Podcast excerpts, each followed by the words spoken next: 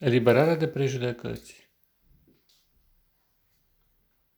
Prejudecățile sunt asemenea unor lanțuri ce te țin legat de niște trăsături nefericite. Trăsături care îți creează suferință. Ele pot veni din trecut, din trecutul tău sau din trecutul locul în care te-ai născut, familiei tale, comunității din care faci parte. Mai există și prejudecăți care se extind la scară planetară, dar ele sunt lanțuri. Eliberarea de prejudecată presupune un act de curaj, în primul rând. Fiindcă nu este simplu să dai la o parte ceva ce te-ai obișnuit sau s-a obișnuit să se spună că este adevăr. Și aici ajungi la o altă noțiune, că prejudecata reprezintă un fals adevăr. Adică ceva ce se crede că e adevărat, dar de realitate nu este. Sau pur și simplu este o iluzie. Mai mult, Prejudecata pare a fi o certitudine, dar nu este. Este falsă. Și liberarea de e, o astfel de condiție presupune și un act de voință.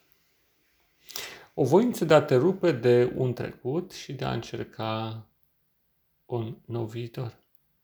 De a încerca altceva, pur și simplu, decât tot ce a fost.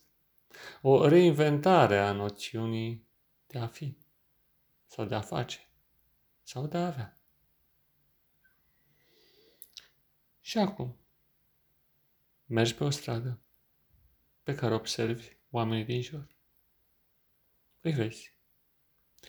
Și observi la fiecare setul de prejudecăți care se trădează prin comportament, vorbire și îmbrăcăminte. Aceste prejudecăți sunt de așa natură încât unele sunt vizibile, altele nu. Unele se manifestă exterior, altele rămân în interior și apar la momentul oportun. Însă, dacă privești cu atenție, vei observa că în dreptul fiecărui om sunt atașate mai multe seturi sau un set mare, este un atașat un set mare de prejudecăți. Și închipuiți aceste prejudecăți ca fiind niște greutăți care apasă și observi privirea încruntată, fața încrețită, postura gârbovă, ca și cum ar căra ceva în spate, alte o atitudine pripită, grăbită, prejudecăți. Prejudecăți apăsătoare, prejudecăți care încruntă fața, atitudinea, postura, prejudecăți care pur și simplu modifică structura interioară și exterioară. Și observ cum merg pe stradă valuri de oameni și deopotrivă valuri de prejudecăți. Și observ mai departe cum aceste prejudecăți determină să aibă un anumit comportament. Agresiv sau defensiv. Un comportament deformat care creează tensiuni, conflicte interioare și exterioare. Observi. Observi cearta între doi tineri, să zicem. Și vezi setul de prejudecăți familiare care se află în spatele acestui comportament. Observ doi oameni mai în vârstă care nu se suportă. Observ prejudecățile acumulate de-a lungul timpului, care și-a pus amprenta asupra tiparului comportamental. Și observi. Observ lumea. O lume încovoiată, sub prejudecată. Și îți imaginezi că deasupra lumii este ceva ca o greutate imensă care apasă asupra umanității determinându-i un comportament aberant, destructiv. și autodestructiv. Și acum, mai departe, observi cum din cer se coboară o scară. O scară pe care coboară, iarăși, îngerii și mai ales apare el, omul, omul primordial. Omul din veșnicii, cel din tâi și cel de pe urmă, cel din totdeauna. Și el vorbește în cele patru zări și spune, plecați de pe fața pământului, prejudecăți destructive. Lăsați omul în condiția sa liberă, așa cum l-am creat. Dispăreți spiritele întunericului, care întunecați, care distrugeți ființa frumoasă pe care am creat-o după chipul meu.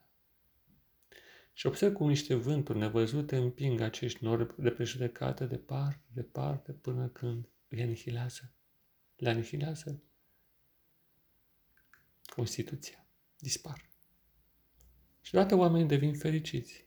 Privirile radiază de bucurie, fețele sunt destinse, posturile drepte, nobile și demne. Și deodată apare respectul între oameni, respectul față de lumea înconjurătoare, respectul față de Dumnezeu și nu mai devine un paradis. Și acum te întorci în realitatea în care te găsești. Ești chemat să faci o astfel de lucrare. Odată, să te liberezi de prejudecată și doi, să-i ajuți și pe ceilalți. Să fii un agent al luminii, să fii unul dintre acele vânturi care împrăștie poverile de prejudecată ce apasă greu asupra oamenilor. Mai mult decât atât, prejudecata acționează și asupra organelor din corp, asupra organismului, asupra corpului fizic, creându-i boală, îmbolnăvire și, din păcate, disoluție. Dar odată înlăturată, ea va face loc regenerării, restabilirii interioare, vindecării și nemuririi. De fapt, la originea a ce numim noi păcat sau păcatul în sine este o prejudecată, urâtă, falsă, nedemonstrabilă și în același timp o aserțiune greșită asupra lui Dumnezeu, asupra lumii și asupra noastră înșine. O minciună crezută de adevăr. Aceasta este prejudecata prejudecăților. Este ceea ce noi numim păcat sau acea distorsiune originară care ne-a afectat ființa. Mergi înainte și vei detecta multe prejudecăți. În viața ta, în primul rând, și pe urmă în ceilalți. Cu unele vei avea un război de dus. Ele revin. Ele îți induc un comportament maladiv, destructiv. Te fac să mănânci prea mult. Te fac, sau prea puțin, te fac să dormi prea mult sau prea puțin, te fac să lucrezi prea mult sau prea puțin, te, îți induc un comportament inadecvat ritmurilor lumii, ritmurilor cerului și ritmul pământului, ritmul soarelui și ritmul lumii, ritmul întregii galaxii în care ne aflăm, ritmul sistemului solar al planetelor și ritmul întregii creații pe care El a adus-o la existență din timpuri imemoriale. Aceste ritmuri profunde sunt puse în tine la nivelul fiecărui celule, la nivelul fiecărui atom din ființa ta, la nivel cuantic și la nivel macro în care se vede înfățișarea ta în corpul pe care îl ai. Ritmurile acestea se restabilesc atunci când prejudecățile dispar. Lasă-le să treacă. Lasă ca această mare de murdărie să dispară și albastru cerului să strălucească în tine și strălucirea soarelui să fie în inima ta și puritatea lunii să fie în sufletul tău. Și urmează calea omului primordial, omului din veșnicie, Hristos.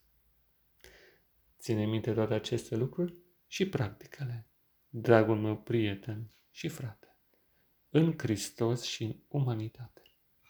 Pace ție, da, pace ție.